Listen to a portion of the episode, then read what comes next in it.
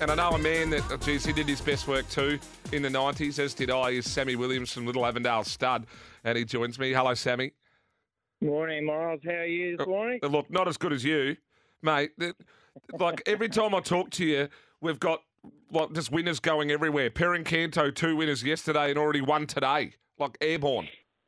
Yeah, look, um, actually, the uh, the old tipping on the radio has been quite um, quite good in the last three weeks. Uh, uh, the local station they rang this morning. I said, look, I don't think you can go past Fleming all day. I think he's the the bet of the day. So, and he won like a good horse too. Won by a good four lengths and uh, did, did it easy. But uh, yeah, the the Per Incanto, he's just been forever so good to us, and he just leads winners, you know, pretty much every day. So he's been a great horse, and uh, um, hence why he's one of New Zealand's top size. Well, speaking of top size, time test, eight winners in nine days, and not just in New Zealand, but Australia and Hong Kong.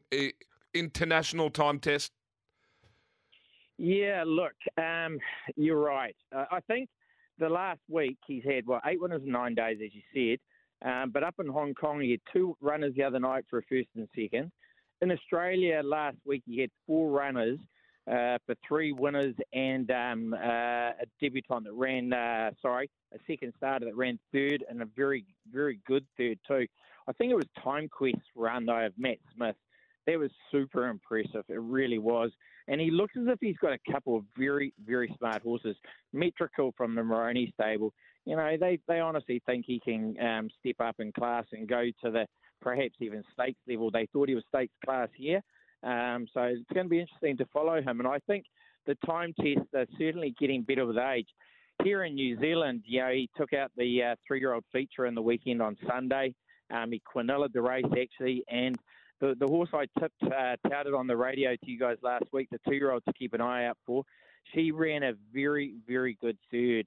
Um, the the time test filly out of the mare Camelino, and uh, yeah, look, I think she there's a lot in store for her. She's actually heading to a stakes race next start, but you know some of these um, you know uh, more classic type horses, and time test was a very much a miler to 2,000 metre horse. They just get better with age, and if you have a look at our great sire Savabeel, it wasn't until the autumn of four year olds that he kicked the goal. And look at Prassier, his oldest of six. You know, two years ago when they were four, they were just coming into their own. So, yeah, look, I think Time Test has a very, very bright future, and uh, I can't wait um, for the next uh, 12 to 24 months. Hey, uh, Sammy, I need a time test tip for you today or during the week, and nice and quickly too, if I can, please. I'm just running out of time. Okay, hey, how's this? Race six here, perfect test.